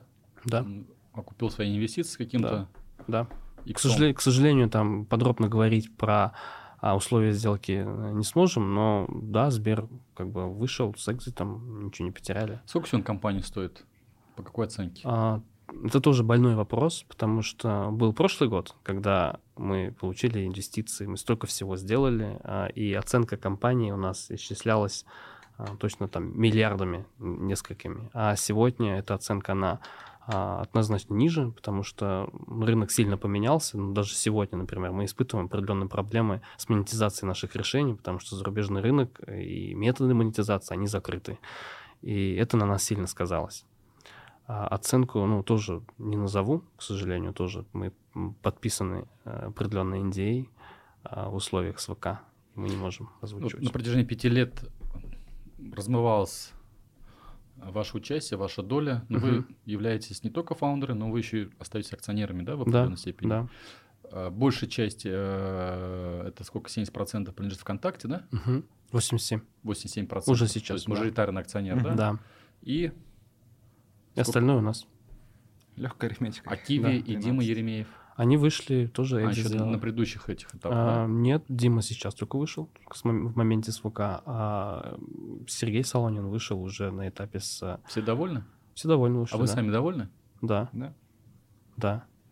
Ну, опять-таки, э, все-таки оценка, которая была бы, наверное, год назад и которая сейчас могла бы быть, потому что мы за этот год э, очень большой шаг в развитии сделали. Мы расширили команду, у нас пошла выручка, у нас а у нас технологии развились до такого уровня, что там, ну, например, представьте, каково это работать в Сбере, какой у тебя там уровень кибербезопасности будет, ну, какой он должен быть. И это все оценка. Какой уровень кода у тебя должен быть, какой уровень организованности у тебя должен быть. И вот этот этап сберовский, который мы прошли, он очень сильно нам помог как бы в оценке вырасти. И мы сегодня как команда до там определенных событий, наверное, надеялись на другую оценку, но даже с тем, что сейчас, это для нас, мне кажется, большой успех. Ну, Александр, судя по твоему запалу, как, и как ты пару раз сказал, что я не хочу быть программистом, от тебя от креатива еще прет. Да. Вот если ты раньше этот контент создавал своими руками и давал заказчикам, и ты творчески там максимально Сейчас то же самое делается. то ты- на чем сейчас ты, как вы распределяете роли? Вот Фанис и Александр, да? А, ну, э, говорится, я нанимаю, он увольняет. Э, Я добрый коп, он злой коп. Я пряник, Фанис кнут. Э, На мне команда. На мне команда, на Сколько мне сейчас человек? Сколько компаний? Какой большой? 56. 56 человек. У нас есть в команде своя видеостудия, которая производит контент под наши нужды. Под, под нужды заказчиков в том числе, да? Да, под нужды заказчиков в том числе. А плюс э, остальные это разработка. Ну, к тому мы активно пользуемся там сторонними видеостудиями, там поэкспериментировать, повзаимодействовать со сторонними тоже для нас. Это Источник креатива, как ты его черпаешь? А он Особенно когда вот эти квитанции, там еще что-то. же, Ну, мне, мне мне- интересна сама механика или технология. Я бы сказал, что где этот креатив, это, наверное, все-таки насмотренность. То есть И наигранность. насмотренность, наигранность, как бы это все про одно. Ну, какой у Вот. тебя, вот какое у тебя цифровое потребление? Вот насмотренность, ты где ее черпаешь? Читаешь, смотришь, Смотришь слушаешь, что? лучшие title ы, играешь в лучшие title ы, как бы смотришь за как бы, развитием рынка, что куда идет, какие технологии. Как бы. У нас есть одна сейчас игрушка, как бы направление с геймдевом мы не закрыли, то есть это One Love где-то, который вот под сердцем, а, где прям новый геймплей. То есть мы такие взяли и придумали новый геймплей. Положили туда нейронки и положили туда систему крафта, и вот такого не было до дня релиза этой игры. Потом будет, а пока нет. Когда это релиз состоится? Я думаю, в следующем году релизнем. Это вторая, второй наш проект, вторая компания. Да. И- Какие-то, может, там подробности? Да. Интересно. Это геймдев, то есть, как я говорил, любовь к геймдеву не прошла. Это РПГшка, где ты с помощью... Опять же, как мы поняли, мы любим немножко пересекать вот это вот реальное и виртуальное. Э, Все объекты реального мира, которые тебя окружают, будут для тебя являться игровыми ресурсами. Вот. Вот такая вот пасхалочка. Интрига интригой. Да. Ничего не понял, но что-то крутое Ничего не должно- понятно, но что- очень ну, что- ну, интересно. что-то крутое должно быть. Ну, я объясню. Вот а, есть термос, да? А, игра, где у тебя нет ресурсов, а нужны тебе ресурсы. А, Короче, тебе отсюда- нужен меч для того, чтобы дать по башке какому-то другому человеку. Тебе нужен меч. Как тебе его получить? Меч строится из металла. Где взять металл? И вот как бы ты в жизни ищешь Его металл. надо. Да, ты берешь металл через камеру смартфона, перемещаешь его к себе, получаешь металл, типа, и... Хорошо, а вот эту тему вот существующего бизнеса, да, Мгм. где есть какие-то выстроенные же процессы, и условно будем говорить такой, типа а-ля R&D, а-ля стартап, где все непонятно, стрельнет. Эти команды у вас разделены, Да. разнесены, потому что тут же одна философия мышления, да, по Да. большому счету. Здесь как бы другая. И это в одном юрлице происходит? Нет, То есть вы как бы...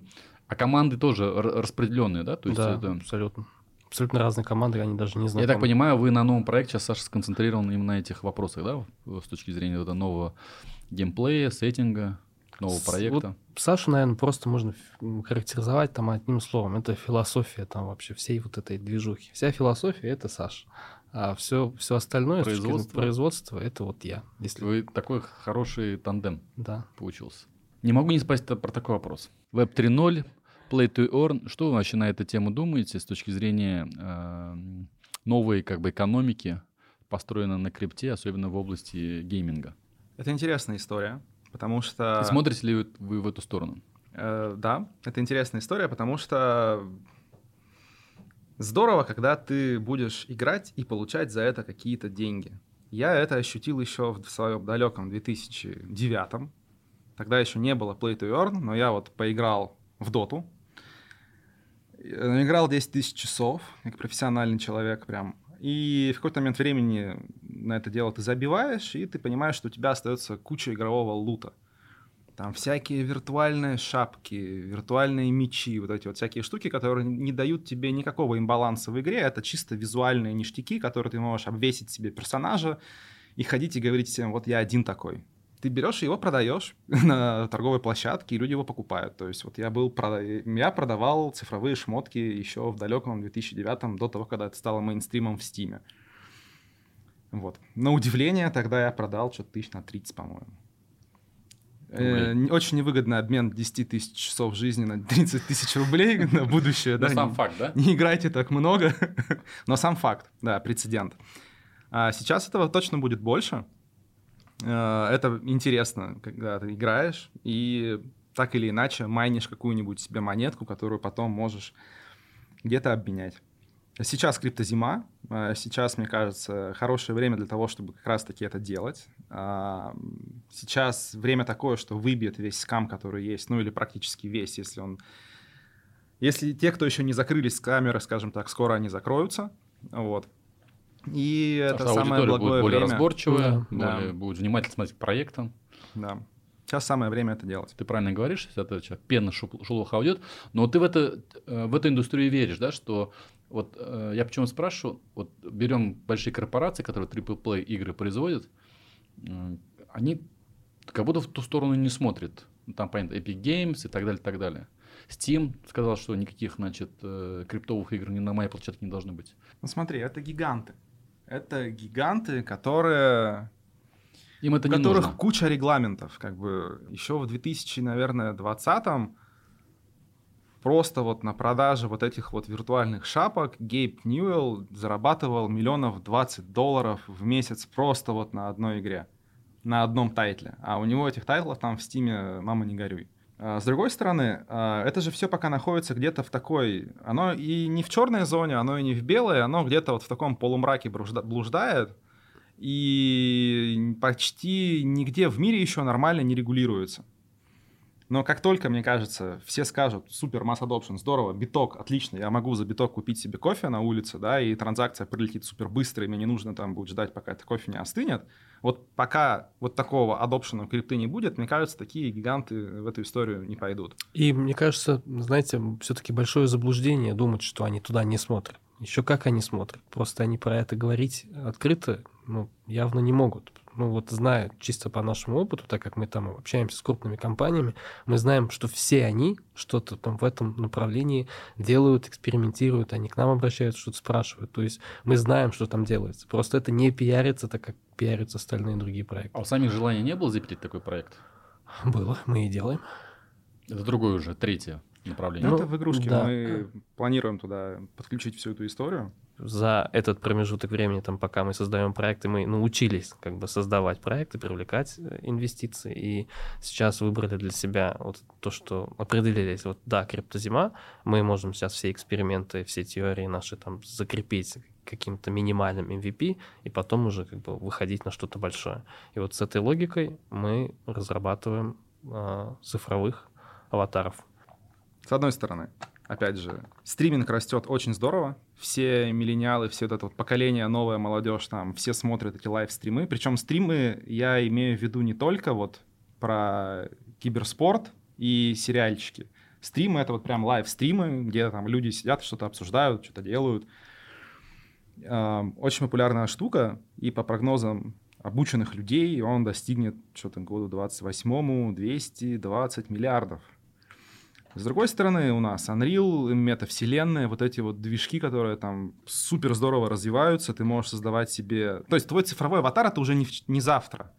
Это уже не какие-то там влажные фантазии каких-нибудь футурологов. Твой цифровой аватар — это уже сегодня. Ты его уже можешь сделать. Пока очень сложно и с обвязкой из непонятного софта, но уже можно с ним как-то что-то постримить. Вот. И, казалось бы, вот это если все объединить, максимально упростить, выкрутить на максималке просто доступность, то получится очень и очень интересная история с тем, что ты можешь создать себе свой виртуальный образ, кастомизировать его как хочешь. Он никогда не стареет, независимо от того, спал ты или нет, он всегда бодр и свеж, у него он всегда блестит, он никогда не устает. А, Он дает тебе полную приватность, то есть не обязательно делать абсолютно полную точную цифровую копию себя. Это может быть какой-нибудь зеленый орк. А с Яном Шевченко вы не общаетесь на эту тему? А, Он что-то подобное делает, Да. по-моему, тоже. Ну, то есть, Ну, как бы мы дружим, Да. мы общаемся. Ну, ну, это... размышляем. Он тоже туда двигается. Да, мы знаем его То есть концепцию. вы делаете продукт, который позволит э, человеку эту условно, цифровую, цифровой аватар достаточно быстро сделать. А для этого что нужно? Не нужно будут какие-то датчики обвесить, Вот- вот- обвес, вот- камеру поставить, и мой стрим будет Вот Сразу. здесь вот как бы мы как, раз таки, если какая говорить модель? про Яна, у нас все по-другому, потому что пока что все, что касается макапа, то есть Да. это вот motion capture, да, это как бы мы технология с распознаванием твоих движений. Потом что у нас есть? Как бы про- просто распознавать твое тело это одно, нужно еще подключить твои эмоции, типа Мимика. это, да, Мгм. мимика, глаза, губы, зубы, там, господи, все твое лицо. Ну и плюс это пальцы, то есть у тебя должна быть перчаточка, которая там трекает мелкую моторику. И вот взять это все и, собрать вот этот вот, назовем этот определенный кит, типа, да, это дорого. Если ты хочешь делать это по-серьезному, то ты попадаешь на продукты типа Xsense, которые стоят 20 тысяч долларов. Э, только костюм. И еще лицензию, и еще 20 тысяч долларов. основном это для профессиональной Мгм. видеостудии, да? Это даже, не, это даже для тех, кто вот Голливуд. Вот, зеленый экран, Мгм. э, Тор, взрывы, ты весь такой классный. Вот это скорее туда. Оптические системы не, не инерциальные, если мы говорим, типа, окей, мы хотим это делать без костюма. Ну, здорово, давай инвестируй себе 40 миллионов рублей в комнату, обвесь себе это все камерами, там, не знаю, 50-100 камер со всех ракурсов тебя, чтобы не было черных этих ну, слепых зон. Это дорого. То есть делать себе вот эту вот обвязку из железа, оно кажется очень дорого, и в масс adoption это точно не быстро улетит. Мы же хотим сделать это максимально доступным. Э, Просто за 5 минут с телефона достаточно просто одной камеры. Ты вот так вот себя снимаешь, и все. Ты снимаешь себя вот так, а там ты уже цифровой аватар. Без костюма, без всего. То есть выкинуть за скобки вообще все не нужно. Здесь нужно, знаете, вот что понять. Стартап это что? Это как раз-таки поиск каких-то путей, которые там позволят тебе там, реализовать твою мечту. И здесь у нас а, как раз-таки есть определенные гипотезы, которые там сейчас требуют исследований. И назвать это там пока полноценным проектом, где ну, там десятки людей сидят и этим занимаются, ну, наверное, неправильно будет. А мы на сегодняшний день очень много как бы а, гипотез тестируем. Ну, Теперь, смотри, имея такой достаточно классный опыт, такой во всех смыслах, идеи украли, Adidas, ну, в общем, можно целую книгу выпускать и уже сюжеты книги и понятия. Приходят ли вам ребята э, молодые, которые просят вас уже быть инвесторами, Мгм. ангельские инвестиции, наставниками, заниматься эдвайзингом, потому что очевидно, что вы лучше и больше многих других понимаете, потому что у вас вс- вся, вся этапность и стартапы, и поднять деньги, и экзиты, и, о- и общение с инвесторами. А приходят больше инвесторы с, с вопросом, а помоги оценить, что он из себя строит. Вот, наверное, такое больше. Потому У меня что... есть один проект на менторстве. Да, я когда выступал в школе 21, а, нашлись смелые ребята, которые подошли после, сказали, было круто. Мы вот тут кое-что делаем, кое-что пилим. Можешь просто помочь экспертизой, потому что ты уже там... Ты как минимум чуть больше опыта, вот. Да, есть э, проект интересный, почему нет?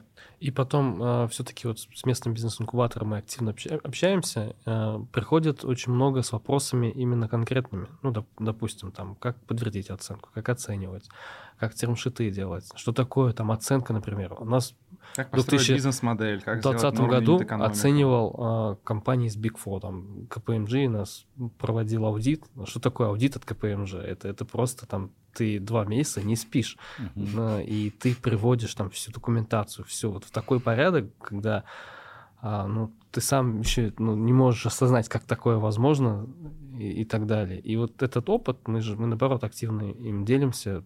Тот же бизнес-инкубатор, наверное, явный пример. Постоянно к нам ребята спускаются, мы что-то подскажем, они уходят, делают. Даже бизнес-модель, которую там мы разработали, именно формат бизнес-модели, он, мне кажется, вообще уникальный. А, Ребята из КПМГ, когда посмотрели на формат бизнес-модели, на формат бизнес-плана, как его можно сделать, они сказали, ребята, это, ну, это next level, это вот, вот как, оказывается, можно, можно делать. Ваня, спасибо, что Гордимся. начал про бизнес-инкубатор. Новый IT-парк появился. Мгм. Что надо сделать дополнительно, чтобы команды, проекты, увлеченные люди, такие как вы, в Татарстане становилось больше? Чтобы количество компаний, которые действительно делают продуктовые истории, не аутсорсинговые. Татарстан очень силен в аутсорсинге. У нас много компаний. Та же самая компания Барс Групп, про которую Мгм. ты говоришь, которая делает решения для государственного сектора. А вот продуктовых историй, их не так много. А, ну, мне кажется, здесь вообще комплексная работа. там, от моей какой-то таб- таблетки нет, это комьюнити. Вот комьюнити как такового, к сожалению, ну, нет. Даже в IT-парке оно очень слабое. Нет такого, что вот очень сильно IT-комьюнити, прям такое, что куда сложно попасть, где про бы которое там все наоборот, говорят. Там должно быть просто попасть. Да, просто попасть. И э, здесь еще такой момент же, что очень многие ребята делают. Вот, вот что-то очень многие делают. Но вот со стороны э, общества даже на тех, кто какую-то фигню делают, у нас какое мнение там у общества? Ну, у меня оно вот, например, вообще кардинально поменялось. Любой человек, который что-то делает, ну, ты, чувак, крутой, делай и так далее. А у нас какое отношение в основном в обществе? Ну, ты дурак, лучше иди там поработай и так далее. А сколько ребят ну, не дошли, как мы, допустим. Сколько ребят там недополучили. Элементарно из-за того, что там не хватало какой-то поддержки. А очень многие сталкиваются с тем, что обходят, ну, не тех, обходят, ходят там вокруг своих друзей и так далее.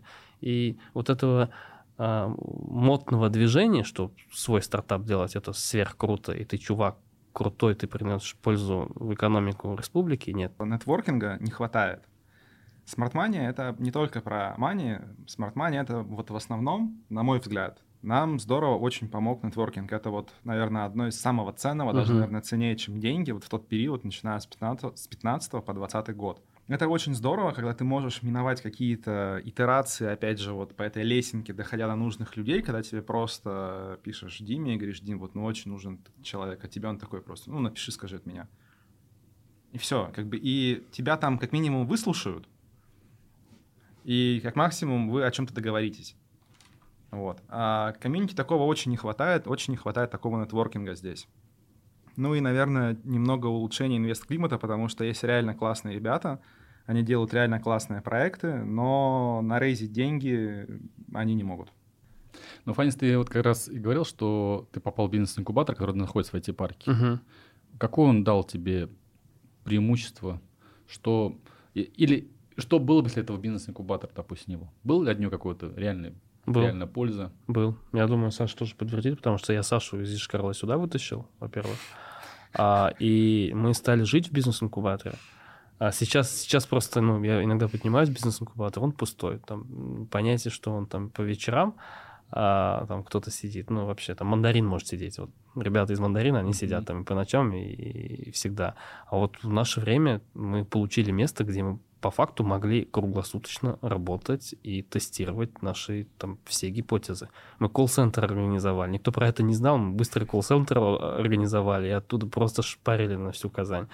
А, Мы получили как бы а, опыт презентации. Там приезж- Вот сейчас я на это смотрю, презентации фигня. Они вот ни к чему не приводят. Ну, тут серьезно, там смысл, ты со своим проектом там питчишься перед каким-то индусом, который приехал, ну, вообще из какой-то непонятной сферы. И вот опыт так- подобных презентаций, он тебя позволил как бы уже передвинуть на следующий этап. Прежде чем перейти к близ-вопросу, у меня будут коротенькие вопросы, Ага. которые, как правило, я каждому гостю задаю. Какой вопрос я не задал, но хотели, чтобы я задал? Вот это, это, сильный вопрос. Я бы, наверное, даже сказал про вопрос. а, Типа главная черта предпринимателя, наверное. Саш, главная черта предпринимателя. А, Я на самом деле считаю, что вот есть Нет, такое давай так, выражение. так. Главная черта Александра. Какая твоя главная черта? В чем твоя суперсила? Я, наверное, ошибок не боюсь. Вот это позволило мне двигаться вперед. И вот я лучшее, наверное, подтверждение того, что вот стреляет типа один из десяти стартапов. Вот Мувика — это юбилейный, это десятый. Вот как так совпало, не знаю. Но 9 попыток у меня были провальными. То есть я могу про свои неудачи рассказать в 9 раз больше, чем про свои успехи. Я не скажу, что дурак учится на своих ошибках, а умный на чужих. Я смотрел много умных людей и все равно ошибался. Как бы на их опыт перенять до конца не получится. Я более чем уверен, что вот опыт, который у нас, он неприменим с другими людьми. Ну вот просто невозможно это принять. Поэтому это просто нужно не бояться ошибиться, это раз. А если ты ошибся, как бы ты такой, ну надо быть как ученым. Или он смотрит астрофизик в телескоп, ищет какую-то неизвестную планету. Ну, нет и нет, да. День прошел, два, и он не унывает. Да. ты на один шаг ближе. То есть просто понимаешь, что даже, получается, здесь с этой точки зрения, кто-то говорит, что повезло, я скажу, возможно, но на... Теория вероятности на нашей стороне. Ты просто пробуешь, пробуешь, пробуешь, и в бесконечной вселенной, учитывая, что есть бесконечность и вероятность, то ну, вероятность наступления любого события 100%, если есть бесконечность. Вот. Я бы добавил еще, наверное, про любовь к тому, что ты делаешь. Ну, вообще, я иногда встречаю проекты, которые ну, делают проект, чтобы привлечь инвестиции. Абсолютно не горят тем, что делают. Им это, ну, как бы философски, вот как упомянул уже, это неинтересно. Они не верят в это настолько.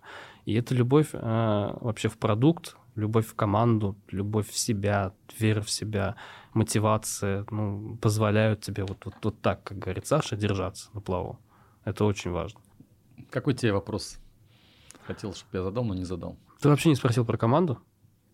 Мне, давай спрошу мне, про команду. Мне, мне кажется, вот э, это наша самая сильная сторона и наше умение собирать правильных людей э, и уметь их раскрывать.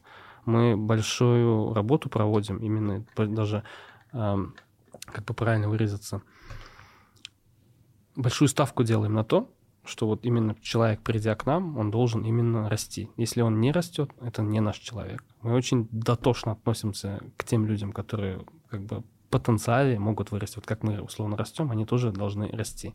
Каждый человек, который к нам приходит, он впитывает через какое-то время вот эту философию, что у него должна быть а, сверх там высокая а, там, мотивация расти, и на команде это транслируется. Вот нам удалось собрать команду, которая реально тоже не боится ошибок. Нам удалось собрать команду, которая не боится экспериментировать. Они прям горят продуктом точно так же, как и мы, и придерживаются той философии, в которой мы живем. Есть какие-то такие три лайфхака корпоративной культуры? Какие-то правила? Как раз-таки правило, правило в том, что нет правил. То есть абсолютно любой разработчик, он ну, традиции, может быть, какие-то, которые исторически в команде формируются, дают возможность как бы а, вот делать у нас какой-то клей незаметный, объединяющий всех людей. А, не знаю, мне кажется, у нас самая веселая команда с точки зрения там какой-то корпоративной культуры, даже. Как это проявляется? Ну, банальный пример. Вот ну, у меня брат, у меня тоже он совместно, мы совместно работаем. А на свой день рождения говорят, ребят, я для вас супер подарок приготовил. А мужики, 30 мужиков сидят в офисе. Нам надо закрыться там вот в маленьком офисе. Закрывает всех нас в маленьком офисе. Сейчас, ребят, подождите. И к нам заходит стриптизер, мужик. И мы 5 минут, 30 мужиков там абсолютно как бы нормальных мужиков смотрим мужской стриптиз. Что происходит, да? Что вообще происходит? И непонятно, кому больше неловко в этот момент. Тебе, ему или тому, кто танцует. И вот этот вот... Э, Он тоже не понимает, что происходит, да? Чувак. И вот каких-то подобных, ну, нестандартных, абсолютно нестандартных моментов у нас вообще много. А потом проходит полгода, кто-то еще его пригласил, и задаешь вопрос, ну, это было, а зачем? И команда... Смотри, вот я об этом уже попытался говорить, да, вот этот элемент вот этого творчества, начала творчества, когда человек в хорошем смысле, вот не в том, как зашорен, креативный, да, а вот, вот это понимание, это в людях как бы с детства, это воспитывается, это прививается, чтобы быть свободным, э, быть свободным в полете мысли. Ведь не каждый поугарает вот так, да, что uh-huh. называется. Uh-huh. Это и чувство юмора, и чувство нестандартного подхода, и просто uh-huh. взгляд нестандартный на ситуацию. А, ну, мне кажется, это все-таки есть в каждом из нас, просто в определенных обстоятельствах оно может раскрыться. И у нас как раз атмосфера такая, что каждый раскрывается. Там любой человек, когда изначально приходит, он такой лапушка, просто проходит полгода, он тебе там такие вещи показывает и рассказывает, что ух. Я уверен, что креативную составляющую — это не то, с чем ты рождаешься, и она может типа, в сосуде исчерпаться. Это то, что можно и нужно развивать. То есть это те скиллы, которые ты можешь поднять. Ребят, и блиц-опрос. Быстрый вопрос, быстрый ответ. Ну, каждый из вас, наверное, задам. iPhone, Android. iPhone. iPhone. Кинотеатры, которые пользуетесь. Иви, Ока, Амедиатека, Кинопоиск, Вин, МорТВ, Apple TV. Netflix. Э, Был. Netflix. Сейчас да, Амедиатека. Сейчас Кинопоиск. А, кстати, киноп... Кинопоиск Ока, тоже ну, есть. Был Ока, да. Музыка. Они вообще на самом деле странные. Почему-то некоторые фильмы есть в одном, нет в другом. Приходится такой, окей, ты в итоге подписался на все. С правообладателем приходится договариваться. Да, Кстати, и Да. стрёмная история, да? В итоге подписался на все и сидишь, смотришь везде. Да, и забываешь отписаться откуда-то. Музыка, Яндекс Музыка, YouTube Музыка, ВК Музыка, Spotify Ну, Вчера подписался на ВК Музыку. после сделки. Я пока до сих пор гоняю iTunes, потому что у меня слишком специфические вкусы в музыке, и там еще нет такого. Про это можно отдельный А подкаст записать. специфически? Это как А, какие- да, твой плейлист опубликуем в комментариях, интересно будет посмотреть. Если это не А, секрет. В общем, это очень Тяжелая тяжелая, очень тяжелая музыка, да. Мой отец вырос на металлике, когда вырос я, я сказал, ба, пап, это попса. Металлика, попса. Металлика — это попса. Супер. Соцсети Одноклассники или ВКонтакте. Ну, запрещенно не называю. Ну, сейчас мы возвращаемся в ВКонтакте. Вот я вообще уже не активный, наверное, пользователь соцсетей. Саша тем более. Саша ждет маску, пока у него появится виртуальный аватар, чтобы вести социальные сети. Но я А. до сих пор не знаю, где у меня рабочая сторона в 31 год. Поэтому я, я буду стримить через своего аватара. Так, мессенджер. И соцсеть все-таки мы свою создаем. И мы активные пользователи именно своей соцсетки. Что- что, э, Ну, UGC ветка, Мгм. UGC направление, мы, ну, я, например, там больше времени провожу, чем в остальных соцсетках. Потому что мне важно вот это прочувствовать, пр- проводить через себя, нежели там в каком-то Супер. Мессенджер, Телеграм или WhatsApp? Телеграм. А, Однозначно. да. В WhatsApp только мама и бабушка. Так, доставка продуктов самокат или Яндекс.Лавка? Мандарин. Заплати, заплати. А. Не готовой еды. Н- у меня жена заказывает в Озоне. Озон доставляет сейчас да, Озон лучше. доставляет продукты? Да, сейчас они Слушай, не видел. куда круче доставляют, чем все остальные. Самокат. Прикольно. Ну, Самокат. самокат это... Очень- очень быстро. Самокат, когда молоко тебе нужно, вот самокат. А если условно Хорошо. продукт? Доставка еды Яндекс Еда, Delivery Club или Мандарин. Мандарин. Мандарин обязательно. Чуваки, смотрите наш выпуск на нашем канале. Это любовь. Ребята, которые делают Dark Kitchen, У Да, Альберта потрясающие соусы. да. а пицца, римская А пицца вообще огонь. огонь. А, а роллы просто Онлайн-маркеты Озон, Валбрис, Казань Экспресс. Озон. озон. Госуслуги. Пользуетесь госуслугами? Госуслуги Да. РФ, да. И, на, на мой взгляд, очень удобно. очень Что круто. может быть на госуслугах с точки зрения э, вашей платформы такого интерактивного? Давайте подумаем вместе. Ну, Презентации госуслуг, разных жизненных ситуаций. Да. У нас даже, мне кажется, где-то валяется разработанный концепт на эту тему. А, гос- на госуслугах можно создавать ну, какие-то проблемы и показывать там, пользователям, как эти проблемы там можно было бы В чем решить. плюс интерактива? В том, что ты можешь а, не просто посмотреть заранее отснятый кейс линейно. Прикол интерактива в том, что ты становишься непосредственным участником смоделированной ситуации. Мы ге- генерим тебе какую-то проблему в видео, и ты принимаешь решение этой проблемы и смотришь на ее последствия, принимаешь, скажем так, груз ответственности на себя, и потом можешь переиграть и посмотреть, а что было бы, если бы ты поступил по-другому. Генерим прикольные какие-нибудь штуки, классные какие-нибудь жизненные ситуации, типа, а что, если я, не знаю, получил штраф? Вот, какие у меня есть пути решения? А можно не платить, а Или, можно например, заплатить. такой там ри- приватизация садового участка. Там, если участок у тебя до 91 там одна ситуация. Участок там после 91 вторая Да. ситуация. У тебя там капитальный объект есть. То есть там раз- разветвленность и госуслуг, она у всех там по-разному. Понятно, мы, кстати, не, этот, не, не договорили. Расскажи про э, проект, который совместно мы сейчас делаем для, по безопасности дорожного движения для детей. А, «Я школьник». Да, мы создаем, получается, проект, где моделируем точно так же разные ситуации. И делаем этот проект интересным не для нас, а для школьников, для этой целевой аудитории, на их волне, с их приколами, с их, с их атмосферой. И нам, мы уверены, не нам кажется, а мы уверены в том, что как раз-таки таким образом они смогут э, запомнить какие-то сложные дорожные правила, которые они не запомнили бы там по на книжкам. так подкорке осталось. Да. Тем более сейчас они правила дорожного движения, с учетом того, что появляются, опять же, всякие самокаты и прочее, участников дорожного движения становится больше, они становятся более мобильны и непредсказуемы. И они совсем другими стали. Сейчас Да. дорожное движение это, это не то, что когда мы экзамен сдавали. Ребят, следите за нашими анонсами. Будет скоро конкурс на платформе «Я школьник», где в интерактивной форме можно будет а, поучаствовать в игре, позволять Видео. Игоря. Да, прокачать свои навыки в области безопасного дор- дорожного движения. Я уверен, что э, после этого проекта, я начал говорить про госуслуги, Мгм. однозначно нужно в эту тему двигаться, потому что вари- вариабельность этих госуслуг, она там просто фантастическая, и человеку очень важно, посмотрев легкий, понятный контент, по каким сценариям пройтись, понимать, она, да, мне нужно паспорт БТИ, мне нужно прийти в МФЦ, здесь госуслуги, а там прочие бумаги дополнительные, которые, может быть, тебе не нужны были, тебе даже заказывать не надо. Да, вот я здесь тоже добавлю, интерактивное видео надо воспринимать как видео, которое полностью подстраивается под тебя, под твои интересы, то, что тебе сейчас интересно. И на конце будет видно, сделай вот это, сделай вот это, сделай вот это, сделай Да. вот это, и тебе будет счастье. Да. А, поисковые сервисы, Google поиск или Яндекс? Google. Я, наверное, вот редкий человек, который ответит, что Яндекс. Я почему-то пользуюсь Яндексом. Видеосервисы Рутуб, YouTube, ВК-видео. YouTube. YouTube. На Ютубе что смотрите? На кого подписаны? Какой контент потребляете? Ой, и кто хочет креативности, кому нравится геймдев, а, обязательно смотрите Epic NPC Man. Это потрясающие ребята.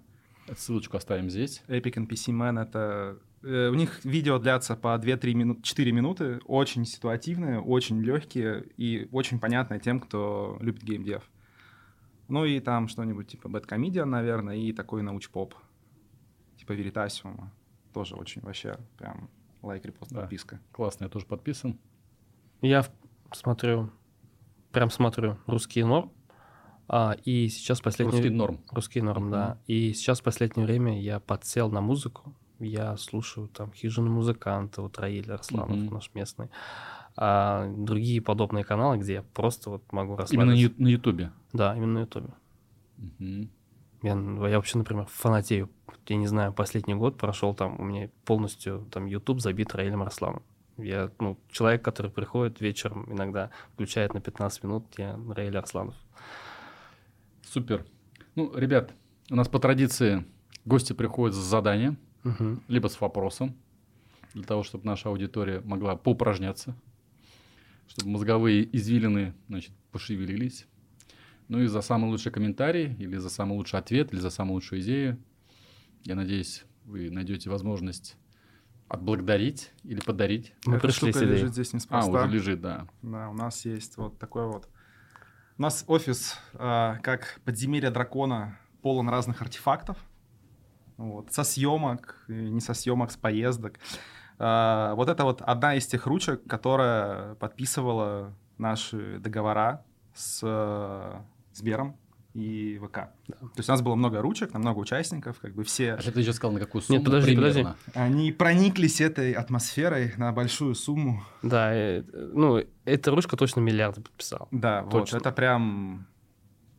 Ее можно ставить в рамку и разбивать только по случаю подписания самых важных контрактов. Она точно приносит удачу. Вот. Она пропитана духом предпринимательства, авантюризма э, и много разных позитивных метафор. Вот. Ну, собственно, задание, наверное, пускай будет А задание. не жалко расставаться? У нас Ваш две. у меня А, две. еще, да. Слушай, ну это такой самый, я даже даже сказал, не подарок, это такой На ней, если такой, видно, знаешь- единорожка. Это ручка с единорогом, то есть... артефакт, который точно, наверное, является, может быть, одним из ценных самых Вот. призов, которые я видел в этой студии. Ну, кроме этого, на самом деле, мы с удовольствием с этим человеком встретимся, поговорим. Да, Если порассуждаем. будет нам нужна какая-то там консультация, все такое, то вообще без Хотя я проблем. не люблю это слово. Вообще когда ужасное слово. Спрашивают консультация. Да, слово коуч как- стало ругательным. Как это? М- э, Консультации ментор. в больницах, помните, Да. раньше были? Да. Вот, в А общем, в чем суть задания? а, задание, наверное, пусть будет таким, придумать какой-нибудь а, классный сетапчик а, интерактивного сериала, короткого, Мо- можно просто пилотную серию, описать персонажей, кто они, что они, зачем, и в чем геймификация. То есть вот какая именно игровая составляющая в каких сценах. Можно просто концептом в один абзац мы, мы оценим, у нас есть классные креативные ребята. Максима- максимально вирусный. Да. Суть- а если суть том, понравится, что мы еще это и снимем, и того, кто это прислал, еще и в главной, Главной роли. куда-нибудь, да. Ребята, обязательно в комментариях пишите. Очень классная идея. По вашим мотивам, вашим фантазиям, наверное, получится материал, контент, который будут смотреть миллионы людей по всему миру. Ну и самое главное, познакомиться с умными, креативными чуваками, вполне возможно, кто-то вольется в вашу команду. Поэтому, Фанис Александр, было очень прикольно, мне понравилось. Вы угарные чуваки. Я думаю, что э, у вас в загашнике еще много-много веселых историй. Это оставим на потом. Поэтому желаю вам успехов уже с новым стратегом, угу. чтобы сложилось так, как вы хотите.